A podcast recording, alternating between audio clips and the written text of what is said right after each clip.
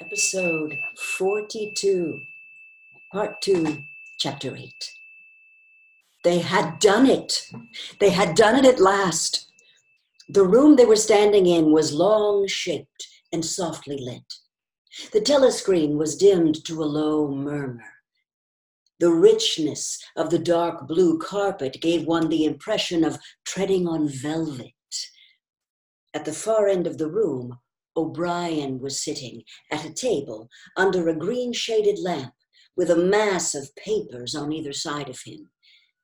He had not bothered to look up when the servant showed Julia and Winston in. Winston's heart was thumping so hard he doubted whether he would be able to speak. They had done it. They had done it at last, was all he could think. It had been a rash act to come here at all in sheer folly to arrive together. Though it was true they had come by different routes and only met on O'Brien's doorstep. But merely to walk into such a place needed an effort of the nerve. It was only on very rare occasions that one saw inside the dwelling places of the inner party, or even penetrated into the quarter of the town where they lived the whole atmosphere of the huge block of flats, the richness and spaciousness of everything, the unfamiliar smells of good food and good tobacco, the silent and incredibly rapid lift sliding up and down, the white jacketed servants hurrying to and fro. Everything was intimidating. Although he had a good pretext for coming here, he was haunted at every step by the fear that a black uniformed guard would suddenly appear from round the corner, demand his papers, and order him to get out. O'Brien's servant, however, had admitted the two of them without demur. He was a small, dark haired man in a white jacket with a diamond shaped, completely expressionless face, which might have been that of a Chinese. The passage down which he led them was softly carpeted, with cream papered walls and white wainscoting, all exquisitely clean. Now that too was intimidating. Winston could not remember ever having seen a passageway whose walls were not grimy from the contact of human bodies. O'Brien had a slip of paper between his fingers and seemed to be studying it intently his heavy face, bent down so that one could see the line of the nose, looked both formidable and intelligent. For perhaps twenty seconds he sat without stirring. Then he pulled the speakwrite toward him and rapped out a message in the hybrid jargon of the ministries. Items 1, comma 5, comma 7 approved full wise stop. The suggestion contained item six double plus ridiculous, verging crimethink, cancel, stop. Unproceed construction wise, antegetting plus full estimates machinery overheads, stop, end message. He rose deliberately from his chair and came toward them across the soundless carpet. A little of the official atmosphere seemed to have fallen away from him with the newspeak words, but his expression was grimmer than usual as though he were not pleased at being disturbed. The terror that Winston already felt was suddenly shot through by a streak of ordinary embarrassment. It seemed to him quite possible that he had simply made a stupid mistake. For what evidence had he in reality that O'Brien was any kind of political conspirator? Nothing but a flash of the eyes and a single equivocal remark. Beyond that, only his own secret imaginings, founded on a dream. He could not even fall back on the pretense that he had come to borrow the dictionary, because in that case, Julia's presence was impossible to explain.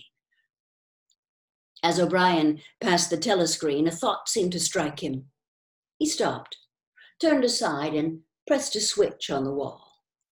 There was a sharp snap the voice had stopped. Julia uttered a tiny sound, a sort of squeak of surprise. Even in the midst of his panic, Winston was too much taken aback to be able to hold his tongue. You can turn it off, he said. Yes, said O'Brien, we can turn it off. We have that privilege. He was opposite them now. His solid form towered over the pair of them, and the expression on his face was still indecipherable. He was waiting, somewhat sternly, for Winston to speak. But about what? Even now, it was quite conceivable that he was simply a busy man, wondering irritably why he had been interrupted. Nobody spoke. After the stopping of the telescreen, the room seemed deadly silent. The seconds marched past, enormous. With difficulty, Winston continued to keep his eyes fixed on O'Brien's. Then, suddenly, the grim face broke down into what might have been the beginnings of a smile. With his characteristic gesture, O'Brien resettled his spectacles on his nose. Shall I say it, or will you? he said. I will say it, said Winston promptly. That thing is ah. really turned off? Yes, everything is turned off. We are alone. We have come here because. He paused, realizing for the first time the vagueness of his own motives. Since he did not, in fact, know what kind of help he expected from O'Brien, it was not easy to say why he had come here. He went on, conscious that what he was saying must sound both feeble and pretentious. We believe that there is some kind of conspiracy, some kind of secret organization working against the party, and that you are involved in it. We want to join it and work for it. We are enemies of the party. We disbelieve in the principles of Ingsoc. We are thought criminals. We are also adulterers. I tell you this because we want to put ourselves at your mercy. If you want us to incriminate ourselves in any other way, we are ready. He stopped and glanced over his shoulder with the feeling that the door had opened. Sure enough, the little yellow faced servant had come in without knocking.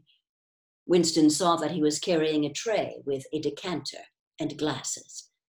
Martin is one of us, said O'Brien impassively. Bring the drinks over here, Martin. Put them on the round table. Have we enough chairs? Eh, then we may as well sit down and talk in comfort. Bring a chair for yourself, Martin. This is business. You can stop being a servant for the next ten minutes. The little man sat down, quite at his ease, and yet still with a servant like air, the air of a valet enjoying a privilege. Winston regarded him out of the corner of his eye. It struck him that the man's whole life was playing a part, and that he felt it to be dangerous to drop his assumed personality even for a moment. O'Brien took the decanter by the neck and filled up the glasses with a dark red liquid.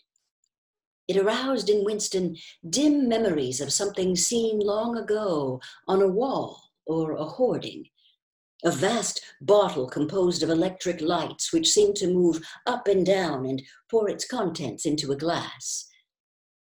Seen from the top, the stuff looked almost black, but, then, but in the decanter, it gleamed like a ruby. It had a sour, sweet smell. He saw Julia pick up her glass and sniff at it with frank curiosity. It's called wine, said O'Brien with a faint smile.